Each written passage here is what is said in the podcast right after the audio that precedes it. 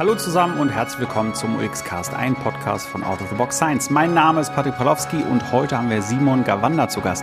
Eigentlich Dr. Simon Gawanda, aber zu dem Zeitpunkt, als wir aufgenommen haben, hatte er seinen Doktortitel noch nicht. Er startet direkt mit einer kleinen Vorstellungsrunde für alle die, die Simon noch nicht kennen. Ich würde sagen, here we go. Also ursprünglich komme ich aus dem Süden von Deutschland, äh, östlich von Stuttgart aus dem Remstal, bin aber jetzt seit fast zehn Jahren in Köln, hierher gekommen bin ich wegen des Sportstudiums. Ich habe den Bachelor in Sport und Leistung gemacht an der Sporthochschule, danach den Master in Exercise Science and Coaching. Und auch jetzt bin ich immer noch eingeschriebener Student äh, und in den Endzügen meiner Promotion. Ähm, Im Bereich äh, Hypertrophie-Training im weitesten Sinne. Ähm, bin seit fünf Jahren äh, wissenschaftlicher Mitarbeiter in Düsseldorf an der IST Hochschule und lehre da vor allem eben im Bereich Trainingslehre, Sportmedizin und Athletiktraining. Cool. Super. Ja, da sind wir auch direkt schon beim Thema oder der Grund, warum du mit diesem Paper gekommen bist, wird jetzt ein bisschen klarer. Ähm, weil wir würden gerne über das Thema Hypertrophie schon sprechen heute. Und äh, du hast da ein interessantes Paper mitgebracht und ich habe dir auch schon vorneweg gesagt, es ist nicht mein Hauptfeld, aber es ist natürlich ein spannender Baustein, den wir immer benötigen oder beziehungsweise immer ein Teil unserer Profession ist. Und ähm, ich würde sagen, wir springen jetzt einfach erstmal in das Paper selbst und gucken einfach oder du ähm, kannst das so gut es geht aufschlüsseln, was wir davon haben letztendlich oder was die da gemacht haben. Und dann versuchen wir das so ein bisschen einzuordnen in das größere Bild ähm, und schauen, ob das wirklich auch so ein, noch immer der Konsens ist, weil es ist ja jetzt schon nicht uralt, aber schon ein bisschen älter. Und ähm, genau, ja. Ja, willst du einfach mal anfangen und sagen, was du da mitgebracht hast und was so quasi die Konklusion schon ist? Ja, also es war eigentlich ganz spannend, weil du mich ja gefragt hattest, äh, welche Studie wir nehmen könnten und ich konnte mir wild eine aussuchen. Ähm, und wenn man halt sehr viele liest, ist es natürlich immer schwierig, die eine zu finden, die irgendwie ein so ein bisschen die Augen geöffnet hat oder die irgendwie bahnbrechend war. Ähm, und die war so eine, die haben wir bekommen damals im Master mit 15 anderen zur Vorbereitung auf eine mündliche Prüfung. Und bei der dachte ich dann so, oh shit, weil ähm, was da so rauskam am Ende ist eine Sache, die meistens in der Trainingspraxis kaum äh, berücksichtigt wird. Und deswegen dachte ich, ist es vielleicht mal interessant, dass man auch darüber nachdenkt. Also ganz vereinfacht ging es darum, dass die untersucht haben, was passiert eigentlich, wenn man zwischen Wiederholungen Pause macht, anstatt dass man die Wiederholung eines Satzes im Prinzip durchzieht. Und deswegen gab es dann im Prinzip auch drei Gruppen. Es gab eine Kontrollgruppe, die gar nicht trainiert hat. Es gab eine Gruppe, die drei Sätze mit oder drei bis fünf Sätze mit zehn Wiederholungen trainiert hat, durchgängig mit konstantem Tempo. Und die andere Gruppe, die hat dann in der Mitte des Satzes, also zwischen der fünften und der sechsten Wiederholung, 30 Sekunden pausiert. Ähm, klassische Übungen, das ähm, Beinstrecker, Latzug und das dritte weiß ich jetzt gerade nicht aus dem Stegreif, aber ist auch völlig wurscht das Ende vom Lied war auf jeden Fall, dass die ähm, verschiedene Hormone gemessen haben, die Muskeldicke, aber auch verschiedenste Kraftparameter. Und was für mich damals sehr überraschend war, die Gruppe, die Pause gemacht hat in der Mitte vom Satz, die hat äh, deutlich schlechter abgeschnitten eigentlich in allen Bereichen, im Gegensatz zu der Gruppe, die eben diesen Satz in konstantem Tempo durchgezogen hat, von vorne bis hinten. Mhm. Ähm, und in der Trainingspraxis, was ich damit meinte, ist beispielsweise der Zehnerbereich als ganz klassischer Lehrbuch-Hypertrophiebereich, wird ja meistens dann im Fitnessstudio gemacht. Ähm, und sehr viele machen halt ihre sechs, sieben Wiederholungen, beispielsweise Bankdrücken, montags, wie immer. Und äh, da ist es dann so, dass viele halt die sechs, sieben durchgängig machen und dann nach jeder Wiederholung, weil es halt langsam schwer wird, immer anfangen durchzuschnaufen und auszulocken und einmal kurz Luft holen und dann die nächste Wiederholung. Und da dachte ich mir dann damals, ja, okay, wenn man jetzt diese Studienergebnisse sich anschaut, also von den Hormonausschüttungen über das Muskelwachstum bis hin zu Kraftparametern, scheint es ja viel geiler zu sein, wenn ich dieses Gesamtvolumen am Stück durchballer. Aber vielleicht, damit ich das schaffen kann, einfach ein klein bisschen leichter. Ich meine, es geht dann wieder so ein bisschen gegens Ego. Mhm. Aber vielleicht ist es dann besser, öfter mal durchzuarbeiten, anstatt ständig Luft zu holen zwischen jeder einzelnen Wiederholung. Mhm. Cool. Also das ist ja schon mal ähm, auf jeden Fall interessant und würde auch dem widersprechen, was ich gelernt habe, direkt, so mal aus, dem, aus der Hüfte geschossen. Aber letztendlich, das sind ja äh, gesunde Probanden gewesen, ne? also gesunde Probanden und die nicht wirklich hammerhart durchtrainiert sind, ne? sondern eher genau. äh, Novices ja. sozusagen. Ne?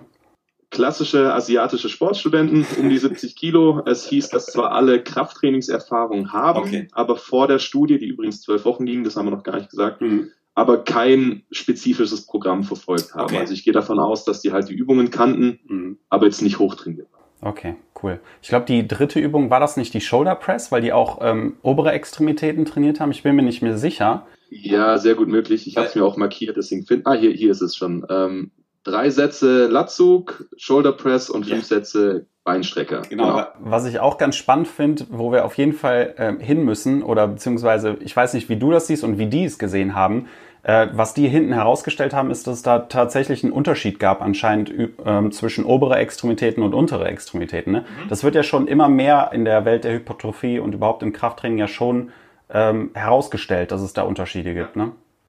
Ja, hier war jetzt eigentlich der Hauptunterschied vor allem äh, bei der Kraftausdauer, wenn ich es noch richtig im Kopf habe. Mhm. Ähm, argumentiert wurde hier, wie auch häufig an anderen Stellen, dass äh, die Beine an sich schon relativ gut trainiert sind durch den Alltag. Ich meine, wir laufen den ganzen Tag drauf rum. Das beste Beispiel ist die Wade. Mhm. Wadenhypertrophie ist somit das Schwierigste, was man erreichen kann im Vergleich zu anderen Muskeln. Mhm. Und deswegen sagen die, dass äh, bezogen auf die Kraftausdauer im Oberkörper halt tendenziell höhere Anpassungen waren als im Unterkörper. Mhm. Ähm, auch ja, bei meinen Trainingsstudien war es meistens tatsächlich eher andersrum. Da waren äh, die Beine mit prozentual höheren Kraftsteigerungen als der Oberkörper. Mhm.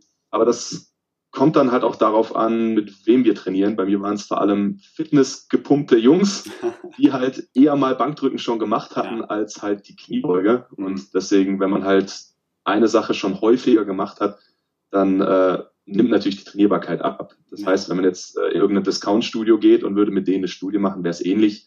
Oberkörper wahrscheinlich schon sehr gut trainiert, die mhm. typischen Cornettos, also von oben nach so. Ähm, und Beine hätten da dann weniger Fortschritte. Mhm. Was ich jetzt spannend finde, das ist mir beim Lesen gar nicht aufgefallen, das hast du gerade aber praktisch rausgearbeitet, die haben mehr Sätze für die Beine gemacht. Mhm.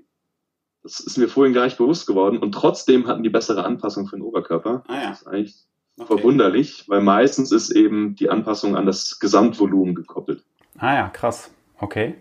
Also, Spannende Sache eigentlich. Ja, total. Ich finde, ähm, also man kann ja jetzt immer dahin gehen und sagen, ja, das sind ein paar Probanden und wie du schon gesagt hast, jeder ist anders. Man kann obere Extremitäten, untere Extremitäten. Es hängt natürlich davon ab, woher der kommt, was für eine Sportart hat er in der Jugend gemacht oder ähm, ich, ich bin ja ein ganz großer Freund von Variabilität und man merkt ja auch, dass viele Strategien eben anders sind, als wir eigentlich immer annehmen. Ne? Dass äh, dieses typische Quad-Dominant und Hamstring-Dominant, dass man letztendlich durch Ermüdung auch alles verändern kann. Also ich glaube schon, dass das natürlich eine Momentaufnahme ist, aber was uns da äh, wirklich ins Gesicht springt, ist so ein bisschen das Interessante an Pausen und äh, sich mit Pausen überhaupt zu beschäftigen. Und ich hatte im Kopf, ähm, ich weiß nicht, wer das war, ich habe irgendeinen Podcast gehört, ich glaube, das war Stefan Geisler selber, der meinte, der findet das interessant, wenn in der Reha, wenn wir jetzt mal rüberspringen von deinen Fitness, ähm, Leuten zu der Reha, dass er äh, dann Mehrwert bei den äh, Cluster-Sets zum Beispiel sieht. Das ist ja quasi, wo du immer nur eine Wiederholung machst und dann Pause, dann nochmal eine Wiederholung, also wirklich so Mini-Mini-Sets sozusagen. Ähm, ich meine, das hat ja jetzt alles bestimmt Vor- und Nachteile, aber was haben die in der Studie herausgestellt? Du hast es ja schon genannt. Ähm, was sind so die Hauptwirkmechanismen dahinter? Also was, was haben die da am ehesten beäugt? Also was Stefan wahrscheinlich meinte, war vor allem bezogen auf Herzpatienten. Das heißt, beim Krafttraining hat man ja ordentliche Blutdruckspitzen. Mhm. Ähm, vor allem, wenn ich eben durchgängig arbeite. Und wenn man halt diese Cluster-Sets macht, dann äh, könnte ich gegen diesen hohen Blutdruck vorgehen. Das heißt, für die ist es wahrscheinlich sicherlich eine Option. Ähm, Cluster generell werden viel diskutiert. Ähm, in Hypertrophie ist man da sich noch nicht so ganz einig. Für Kraftsteigerungen kann es sein, dass die Pause, wo man kurz nochmal ähm, den Muskel leicht erholen lässt, zum Beispiel den metabolischen Stress vergehen lässt, dass man dann mit einer höheren Qualität an die nächste Wiederholung kann. Ähm, bei einem superschweren Satz Kreuzheben mit Dreierwiederholungen würde auch keiner auf die Idee kommen, in der Regel die hintereinander wegzuhauen, mhm. sondern da hat jeder meistens von, von Haus aus so eine kleine Pause, die man, die man sich kennt. Da ist es aber auch dann völlig okay, finde ich. Ähm, du wolltest auf die Mechanismen raus. Mhm. Ähm, für Muskelwachstum werden drei bis vier Wege im Prinzip diskutiert, ähm, jetzt ohne auf diese Signalmoleküle einzugehen. Das wäre jetzt mechanische Spannung, das wäre metabolischer Stress, ähm, das ist damaged und dadurch wahrscheinlich auch bedingt verschiedene Hormone. Das sind so die vier Varianten, die es gibt. Und in den letzten Jahren kam es ja vor allem raus, dass es eigentlich diesen typischen Hypertrophiebereich nicht wirklich gibt, mhm. sondern sehr schwere Wiederholungen scheinen zu Hypertrophie zu führen, aber auch sehr leichte mit hohem Volumen. Und da kann man jetzt eigentlich schon auch erkennen, wie man das vielleicht äh, begründen kann. Wenn man jetzt sehr schwer trainiert mit wenigen Wiederholungen, gehen wir wahrscheinlich über den Mechanismus äh, mechanischer Stress. Also der mechanische Stress kommt ja durch die Spannung, die wir halt eben bekommen, dadurch, dass wir gegen einen hohen Widerstand kommen. Mhm. Und auf der anderen Seite, wenn wir jetzt sehr viele Wiederholungen machen, also entweder sehr leicht bis zur Erschöpfung oder vielleicht sogar mit abgebundenem Muskel, also das klassische Blood Flow Restriction Training, dann setzen wir vielleicht den Schwerpunkt eher auf den metabolischen Stress. Und dieser Lehrbuchhypertrophiebereich, der befindet sich in der Regel irgendwo genau da dazwischen. Also sprich, dass man nicht den einen oder den anderen Weg exklusiv nutzt, sondern versucht, so beides zu machen. Und in diesem Paper war es jetzt halt so, die haben vor allem den Wert dann auf den metabolischen Stress gelegt, weil durch dieses durchgängig Arbeiten wird zum Beispiel der Muskel eben nicht kurzzeitig regeneriert und auch kurzzeitig nicht durchblutet, sondern man hat Wert darauf gelegt, dass die metabolischen Produkte, wie zum Beispiel Phosphate oder pH-Verschiebungen, eben lokal länger wirken konnten. Und bei der anderen Gruppe, die diese Pause hatten, ähm, wurde zwar auch Laktat gebildet, es wurden auch wahrscheinlich freie Phosphate gebildet und so, aber die konnten halt schneller abtransportiert werden. Das heißt, hier hat man den Wert auf den metabolischen Stress gelegt. Okay. Also mit dem Fokus war quasi das Fazit mehr ist mehr in dem Sinne. Dass man eben noch die Welle, solange die ähm, Abbau oder die Produkte, wie du gesagt hattest, noch vor Ort sind, umso eher hat man dann hinten raus dann die Adaption. Zumindest in dieser Arbeit war das auf jeden Fall so, mhm. ja. Okay, cool. Also warum ich das angesprochen hatte mit den Cluster-Sets, ich wollte direkt so zwei große Seiten des Spektrums auflegen, weil wenn wir uns mit, mit so einem Thema beschäftigen, finde ich immer super spannend, was für einen Fokus setzt man jetzt gerade? Also was ist gerade interessant, wenn ein Mensch X oder ein Mensch Y zu mir kommt, wo soll ich da die Emphase draufsetzen? Aber letztendlich wäre für mich jetzt gerade das Zwischenfazit, es ist alles nicht so super clean cut in dem Sinne. Es gibt keine, wie du sagtest, äh, Lehrbuchmeinung im Sinne oder eine Lernbuchdefinition der Hypertrophie und wir wissen, dass wir tatsächlich doch eine größere Möglichkeit haben, Hypertrophie zu provozieren oder eben einzuleiten. Was ja im Moment auch ganz spannend ist, weil viele Leute zu Hause bleiben müssen oder mussten mhm. und eben super viel mit Body, äh, mit Körpergewicht, wollte ich sagen, arbeiten. Und ähm, für mich war das auch das Fazit, was das jetzt nicht widerlegt, das Paper, dass ich sage, wenn ich Leute vorermüde und dann trotzdem 100 Kniebeugen machen lasse, dann komme ich auch in eine Hypertrophie-Phase, ähnlich eben nicht mit dem äh, mechanischen Stress, den ich vielleicht bei 110 oder plus Kilo habe, aber ich kann trotzdem eine Hypertrophie äh, provozieren. Mhm. Ja, und da sind wir im Prinzip auch bei meiner Doktorarbeit, weil diese Variation von Trainingsbereichen ist ja das, was man in der Periodisierung eigentlich ganz gerne macht. Mhm. Und wenn man weiß, dass verschiedene Extreme zu Hypertrophie führen, also sei es jetzt niedriges Volumen, mittlere Intensität, mittleres Volumen oder vielleicht auch genau das Gegenteil, also hohes Volumen, niedrige Intensität, dann wäre es ja eigentlich auch nur smart, das Ganze abzuwechseln. Also mhm. sprich, wenn ich ja, ich sage immer, wenn ich weiß, dass äh, drei Personen mir Kohle schulden, dann wäre ich ja auch blöd, wenn ich nur zu einer gehe. ähm, deswegen würde ich das beim Training jetzt genauso sehen. Also sprich, ähm, der, der Faktor, den man aber hier vielleicht noch ansprechen muss, wie du es gesagt hast, ist halt die Ermüdung. Mhm.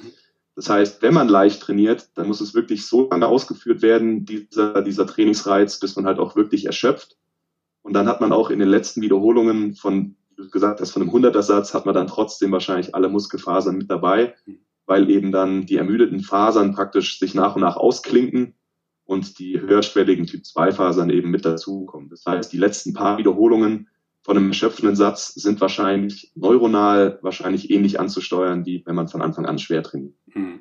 Und wie schon gesagt habe, Variation ist King und ganz egal, wer es jetzt ist, ähm, so wie du es gesagt hast, ich jetzt schon immer im Fünferbereich trainiert habe, dann tue ich mir selber vielleicht mal einen Gefallen, wenn ich in den 20er-Bereich gehe. Mhm. Oder andersrum, bin ich ein Bodybuilder, der immer mit fünf, 15ern wieder trainiert hat, dann äh, tue ich mir vielleicht einen Gefallen, wenn ich mal was Schwereres mache beispielsweise. Mhm.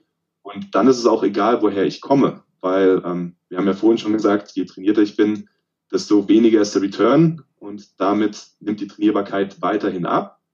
Wenn ich aber dann mal eine gewisse Pause gemacht habe, auch da gibt es ein paar Arbeiten zu, dann wird dieser, dieser Trainingsbereich wieder interessanter irgendwann. Das heißt, wenn man wüsste, weiß man nicht. Wenn man wüsste, wann es Zeit ist, den Trainingsbereich zu wechseln, dann äh, hätte man wahrscheinlich ein sehr effektives Training gefunden, im Gegensatz zu, ich bleibe immer nur bei einer Sache. Mhm. Also da sind wir auch wieder in dem großen Fazit, Variation ist King. Da würden dann, wenn ich jetzt komplett aus dem Athletiktrainingsbereich komme, also die Leute, die wirklich mit spezifischen Leuten, du bist, hast ja auch einen Hintergrund, äh, sportlichen Hintergrund aus dem American Football und da ist, da, da ist ja Strength and Conditioning und Athletiktraining noch eine ganz andere Nummer als vergleichbar jetzt mit äh, Deutschland. Ich weiß nicht, ob du das direkt bestätigen würdest, aber äh, ich weiß jetzt nicht, wie es in Deutschland mit American Football ist, aber ich nehme jetzt mal andere Sportarten. Ja. Da ist halt eher Fitnesstraining angesagt. Würdest du da ähm, sagen, okay, du hast jemanden, ähm, ich nehme jetzt mal ein Beispiel von mir, ein Wakeboarder, der eine, bestimmten, ähm, ja, eine bestimmte Belastung in seinem Sport hat, würdest du versuchen, da immer das Set-Prinzip nach vorne zu stellen und zu sagen, okay, da will ich ihn ja wieder hinbringen. Oder, also sagen wir mal nach einer Verletzung, ist ja auch wieder eine andere Kiste, als wenn er jetzt in der Off-Season ist und weitermachen möchte, weil er nicht aufs Wasser kann. Würdest du da auch genau das Gleiche sagen und ähm, dann diesen äh, erhöhten Return erwarten aufgrund von, hey, ich weiß, dass er zwar immer schnell runter, immer exzentrisch arbeitet und so weiter, aber ich lasse ihn auch mal ähm, anders quasi im Krafttraining unterwegs sein? Ja, sauschwieriges Thema. Ähm, also man muss erstmal vielleicht kennen, dass Hypertrophie vom Muskel ist eine recht unspezifische Anpassung. Mhm. Ähm, das ist eigentlich gefühlt teilweise nur so ein Nebenprodukt. Und in den meisten Sportarten kommt es ja auf die Kraftfähigkeiten an, also egal ob Schnellkraft, Reaktivkraft, Maximalkraft. Und dann eben auch noch im Verhältnis zum Körpergewicht. Also in sehr wenigen Sportarten ist die Masse irrelevant oder vielleicht sogar ein Vorteil. Mhm. Ähm, Wakeboarden habe ich mich noch nie mit befasst. Ich habe es selber noch nie probiert und auch noch nie großartig zugeschaut. Ja. Aber da würde ich jetzt auch sagen, wenn es um Sprünge geht, also das ist ja, glaube ich, wenn man so die Welle mitnimmt teilweise und dann möglichst hoch möchte, dann ist es auch so, dass man ja möglichst stark sein muss mhm. bei wenig Körpergewicht. Mhm. Ja, weil wenn es in Flughöhe oder Sprunghöhen geht, dann ist immer das Körpergewicht eine entscheidende Größe. Deswegen würde ich das jetzt pauschal natürlich nicht beantworten wollen. Mhm. Ähm, Im Football andere Welt, weil da ist Masse dann in gewissen Situationen wieder ein Vorteil. Und damit könnte ich dann die Kraftsteigerung durch auch mehr Masse generieren. Mhm. Also ich sage nicht umsonst immer Masse es macht. Äh, es gibt genug Nachweise, die zeigen, dass je größer der Muskelquerschnitt, man ein größeres Potenzial hat, stark zu sein. Und jemand, der sehr stark ist, hat ein höheres Potenzial, wiederum schnellkräftig zu sein. Mhm.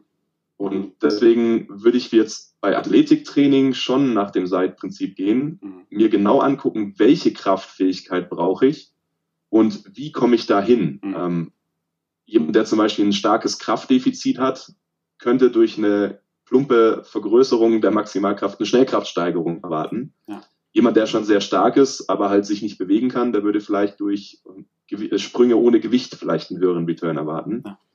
Und aber auch da, wenn die jetzt zu lange dann mit einer Sache verbracht haben, muss ich halt gucken, was, dass was anderes kommt. Aber die Hypertrophiebereiche sind in vielen Sportarten verhältnismäßig uninteressant, ähm, auch wenn ein gesundes Maß an Muskelmasse wahrscheinlich ein Vorteil wäre. Mhm. Ja, also das war jetzt auch so ein bisschen nicht eine Fun-Frage, aber es ist halt so eine Frage, die super oft gestellt wird, ne? weil dann gesagt wird, ja, was mit dem Set-Prinzip und äh, das finde ich ganz cool, dass das zusammengefasst oder so dargestellt hast, dass es erstmal sehr unspezifisch ist. Also Hypertrophie hat das Potenzial wie so eine Stammzelle quasi, dass man daraus was macht, ne?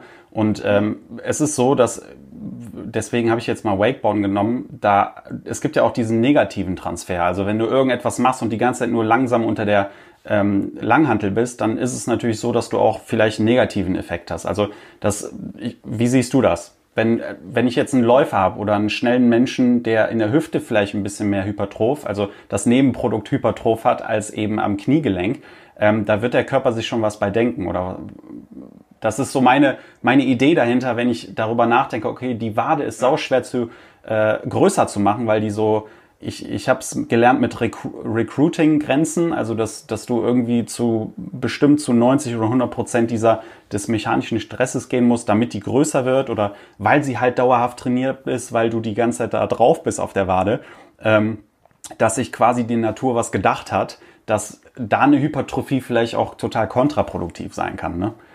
Wenn du da so einen Decken Mops äh, ja. am Bein hängen hast. Ja, jetzt hast du wahnsinnig viele Dinge wieder auf einmal angesprochen. Sorry, hau raus. Also, äh, wo man sich auf jeden Fall mal Gedanken machen muss, ist, welche Fasern ich rekrutiere mhm. durch mein Training. Ähm, wenn ich jetzt sehr, sehr leicht trainiere, ähm, wird tendenziell wahrscheinlich vor allem vom Typ 1 und vom Typ 2a das Ganze gewährleistet. Mhm. Und wenn ich dann am Ende aber mit meiner Sportart vor allem den Typ 2x brauche, dann ist es vielleicht nicht optimal. Mhm. Und dann, was auch noch diskutiert wird in letzter Zeit mal wieder, also es kommt immer mal wieder auf, ist dann das Thema, hat man jetzt eine strukturelle Hypertrophie oder vielleicht eine, eine Vergrößerung durch Sarkoplasma? Hm. Und da geht man auch davon aus, dass vielleicht strukturelle Hypertrophie eher wieder schwere Wiederholungen braucht. Mhm. Dann hast du noch angesprochen, langsam unter der Hantel. Das ist auch wieder relativ, weil ähm, wenn ich jetzt sehr, sehr schwer trainiere, ist die Bewegungsgeschwindigkeit halt super langsam. Aber neuronal geht fast das Gleiche ab, wie wenn ich schnelle Wiederholungen mache. Das heißt, das Nervensystem feuert mit Vollgas und steuert auch wirklich die Typ 2X-Fasern an, die vor allem für ihre Geschwindigkeit und ihre Kraft halt bekannt sind. Mhm. Und deswegen würde ich das vielleicht anders aufziehen. In Deutschland im Athletiktraining hat man häufig Angst vor Hypertrophie generell. Mhm. Das wird nicht so schnell passieren, wie die Leute immer Schiss haben.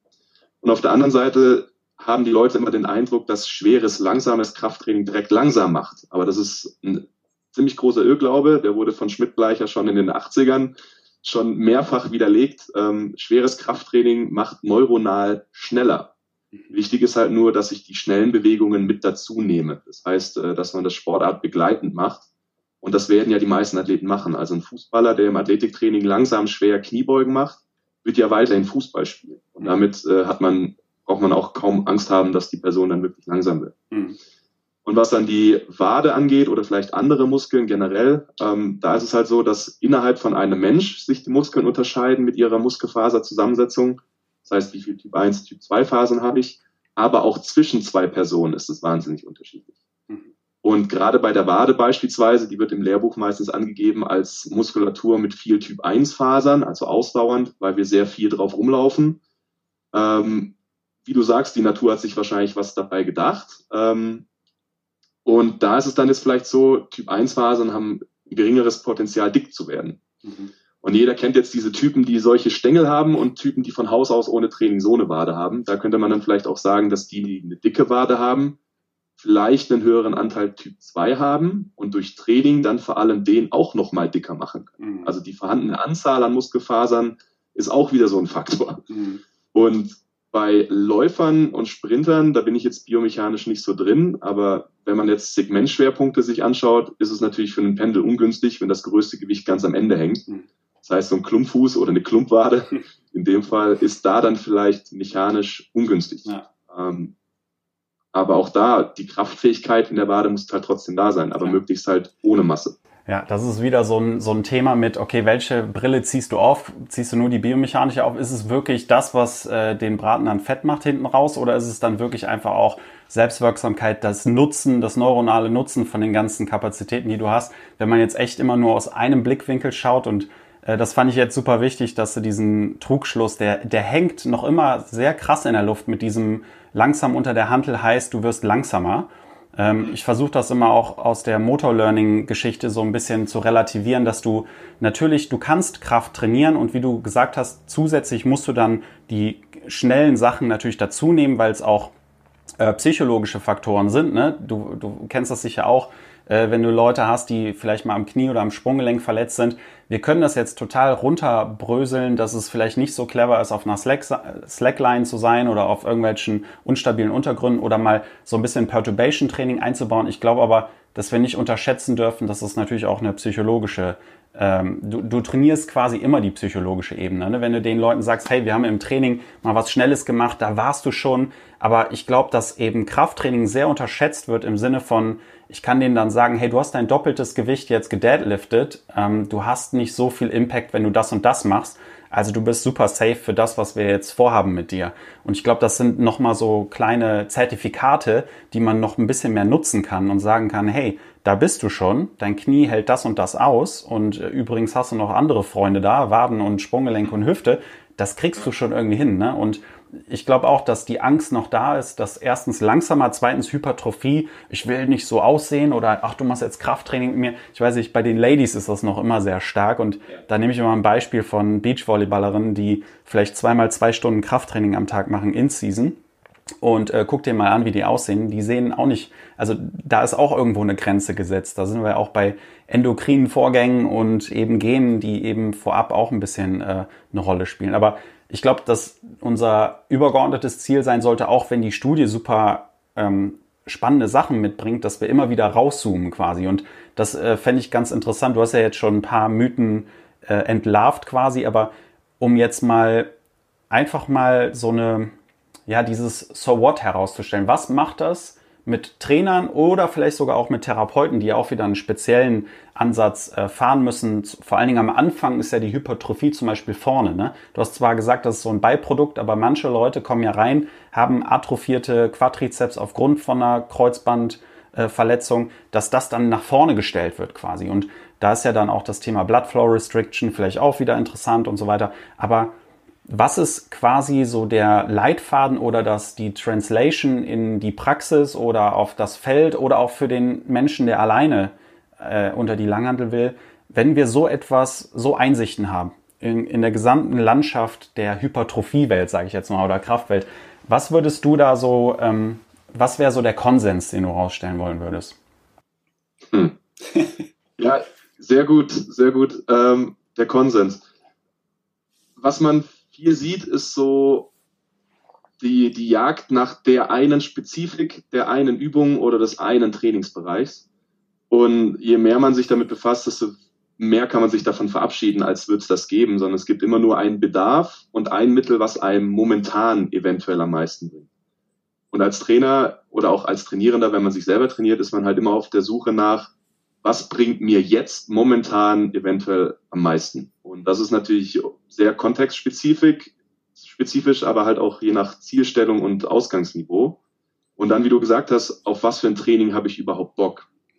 Also wenn ich jetzt äh, hergehe und ich sag einem, der einem Powerlifter und ich sage ihm, das Beste, was du jetzt machen könntest, sind 25er Wiederholungen im Kniebeugen, ähm, dann hat er da keinen Bock drauf. Und selbst wenn es jetzt physiologisch in dem Moment vielleicht wirklich geil wäre, wird er sich niemals so abschießen mit dieser Art des Trainings, wie wahrscheinlich notwendig wäre. Also jeder kennt das, äh, Bizeps Curlen bis zum Brennen macht halt richtig Bock. Oder vielleicht auch mit Butterfly mal die Brust aufpumpen.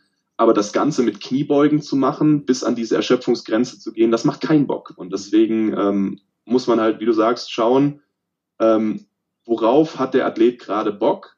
Und manche Übungen sind vielleicht in dem Moment dann auch nicht das Sinnvollste, aber lockern halt vielleicht auch das Training auf. Mhm.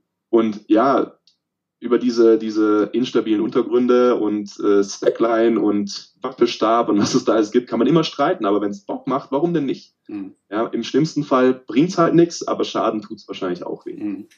Ähm, deswegen als, ja, als Idee, die man sich halt mal, ja, wie du sagst, als, als wie hast du es gesagt, das So What? Mhm. Ähm, so What würde ich einfach nur sagen, beachtet mal im Training andere Faktoren als einfach nur Sets, Reps und Gewicht in dem Fall jetzt speziell vielleicht mal die Satzpause, das Bewegungstempo, aber vor allem auch mal die Pause zwischen den Wiederholungen, weil da macht sich, glaube ich, kaum jemand beim Training drüber Gedanken.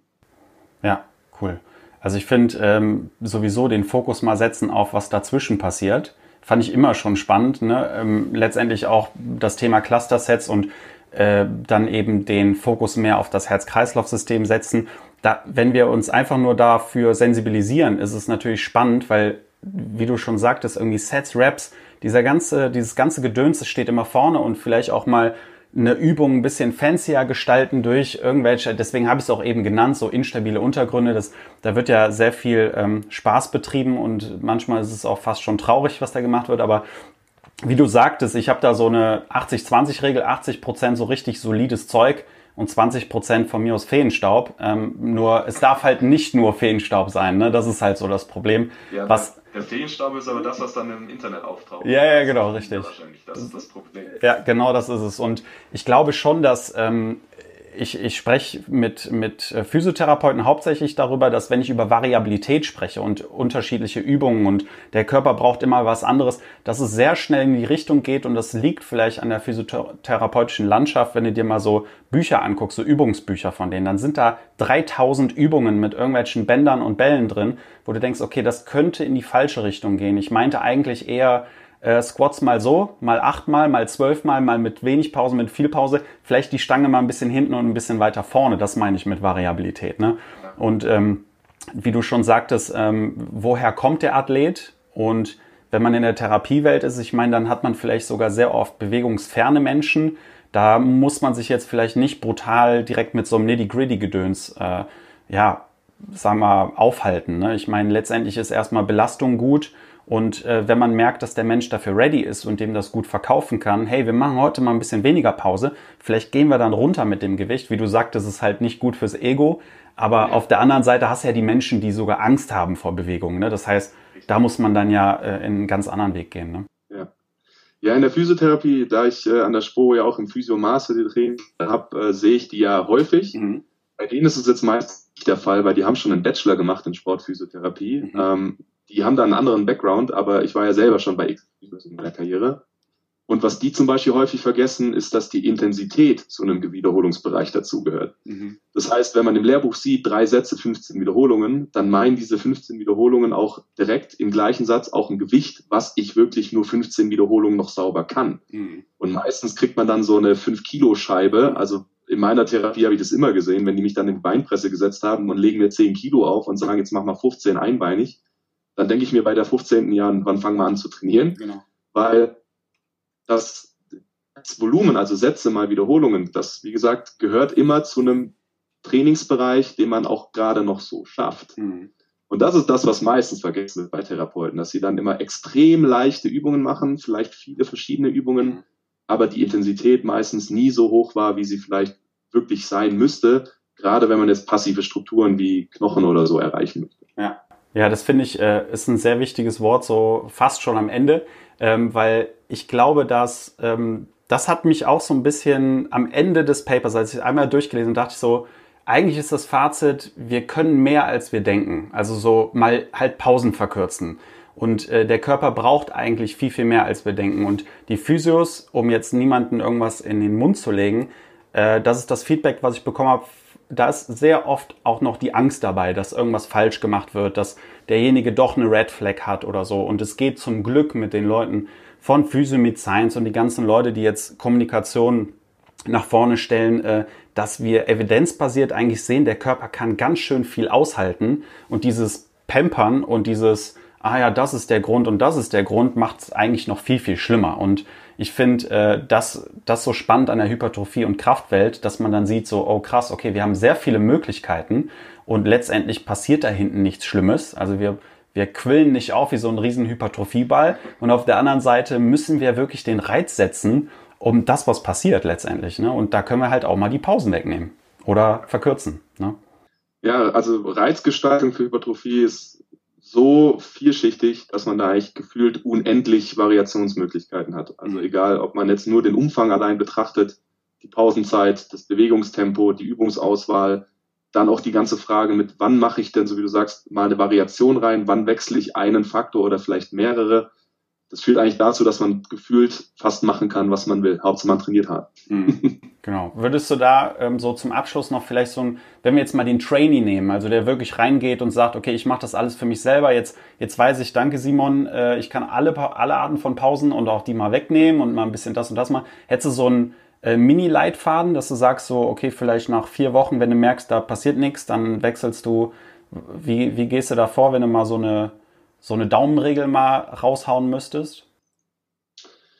Ja, vier Wochen ist wahrscheinlich relativ kurz, um da irgendwas festzustellen. Ähm, die Daumenregel, die ich vielleicht anders aufziehen möchte, wäre, Muskelkater ist erstmal kein Indiz für gutes Training. Das heißt, das würde ich erstmal nicht voranschieben, dass jemand sagt, okay, mit dieser Art des Trainings habe ich jetzt keinen Muskelkater bekommen, deswegen mhm. scheint es nicht. Dann als zweites vielleicht, ich würde jetzt auch, so viele Hormone da jetzt in dem Paper drin standen, auch nicht mein Training nach Hormonen gestalten. Und wenn ich jetzt wirklich mal Resultate abwarten möchte, dann würde ich vielleicht tendenziell eher sagen vier bis acht Wochen, mhm. damit man da überhaupt mal was sieht. Aber wie gesagt, das ist alles immer trügerisch, weil egal mit welcher Methode ich jetzt meine Fortschritte dokumentiere, ähm, auch die sind halt wahnsinnig ungenau. Also ist es jetzt der, der psychische Eindruck von einem selbst, das, ist das Gegenteil von so einer magersüchtigen Person, also man sieht sich im Spiegel und denkt, da ist nichts passiert. Mhm. Oder mache ich es am Körpergewicht, aber das sagt ja wieder nichts über meine Muskelmasse. Oder mache ich es mit einer, keine Ahnung, Muskeldicke-Messung, die meistens auch so unspezifisch ist, dass es erst nach vier bis sechs Wochen überhaupt mal anschlägt. Mhm. Deswegen vielleicht mal eher zwei bis drei Monate ein, ein Training anpeilen, um dann vielleicht mal eine Aussage zu treffen. Ja. Und wie ich vorhin schon gesagt habe, vielleicht auch einfach mal abwechseln. Das heißt, diese, diese Pausenspielerei vielleicht mal eher auf die Isolationsübungen anwenden und die Clustergeschichten vielleicht eher auf die großen, wie Kniebeugen, äh, Kreuzheben, Bankdrücken und so weiter. Ähm, Und ein Faktor noch, wenn man die Pausen dann verkürzt, dann auch kein Ego-Problem damit haben, im nächsten Satz vielleicht das Gewicht zu reduzieren, damit man immer noch auf ein vernünftiges Volumen kommt. Weil keiner hat was davon, wenn ich jetzt 30 Sekunden Pause mache zwischen meinen Sätzen, dass ich dann im letzten Satz nur zwei Wiederholungen kann, sondern vielleicht auch ähm, da dann das Gewicht stückweise reduzieren. Ja. Und was man auch machen kann, was ich mal als coolen Tipp äh, irgendwo gehört habe, war, man kann auch äh, das Thema mit den kurzen Pausen und Clustern ja super kombinieren. Mhm. Das heißt, wenn man jetzt zwei Sätze macht, die mit einer sehr kurzen Pause verbunden sind und mit einer kleinen Gewichtsreduktion, gefolgt von einer sehr langen Pause und dann das Ganze wiederholt, dann hat man vier Sätze gemacht und hat wahrscheinlich alles, was es da irgendwie gibt, im Muskel ausgenutzt. Mhm. Das heißt, den metabolischen Stress zwischen Satz eins und zwei beziehungsweise drei und vier und dann eben die hohe Spannung dadurch, dass wir zwischen zwei und drei eine lange Pause hatten, wahrscheinlich auch noch mitgenommen. Deswegen vielleicht auch da einfach mal ein bisschen rumspielen, was einem Spaß macht und wo man jetzt beim Training vielleicht ein gutes Gefühl mit hat. Voll gut, super. Ja, man darf da auch mal kreativ sein, ne? finde ich super. Auf jeden Fall. Cool. Simon, vielen lieben Dank erstmal ähm, für den ganzen Insight. Ähm, wir haben das Paper gar nicht genannt, übrigens. Ist mir Richtig, ist mir auch schon die aufgekommen. Huch, machen wir am Ende. Uh, the Impact of Metabolic Stress and Hormonal Responses and Muscular Adaptations von Goto et al. Die anderen Namen äh, nenne ich gar nicht. Ich weiß gar nicht, ob, den, ob ich den schon richtig ausgesprochen habe. Ja. Aber äh, zum Abschluss, wo können die Leute dich am besten finden? Wo bist du am aktivsten hier im Social Media Bereich oder Homepage? Also ich bin am aktivsten auf Instagram. Unter meinem normalen Namen findet man mich auch direkt. Simon Gawanda mit V geschrieben. Mhm. Twitter habe ich jetzt auch, aber erst zwei Follower. Das wow. heißt, äh, da, da geht noch nichts, aber ich weiß auch noch nicht so ganz, was ich davon halten soll. Ich auch nicht. TikTok habe ich auch, aber noch nie was gepostet und keine Follower. Einfach nur zu Videos schauen. Okay. Das heißt, ja, Facebook ist mittlerweile ein bisschen ja. abgestorben bei mir. Dabei habe ich früher öfter mal was gemacht. Also das heißt jetzt gerade Instagram, mhm. aber auch da contentmäßig mehr, mehr Fun. Okay. Für die ernsthaften Follower können ja immer noch bei ResearchGate mal gucken, da bin ich auch. Okay, super. Cool, Simon. Dann vielen Dank dafür ähm, und ich hoffe, wir sehen uns mal so post-Corona oder beziehungsweise einfach mal so auch in Real Life. Würde yes. mich auf jeden Fall mal freuen und vielleicht machen wir da ein paar Cluster-Sets oder Sets ja. ohne Pausen zusammen. Aber nur Brust. Nur Brust natürlich. Simon, danke dir. Ciao, ja, bis demnächst.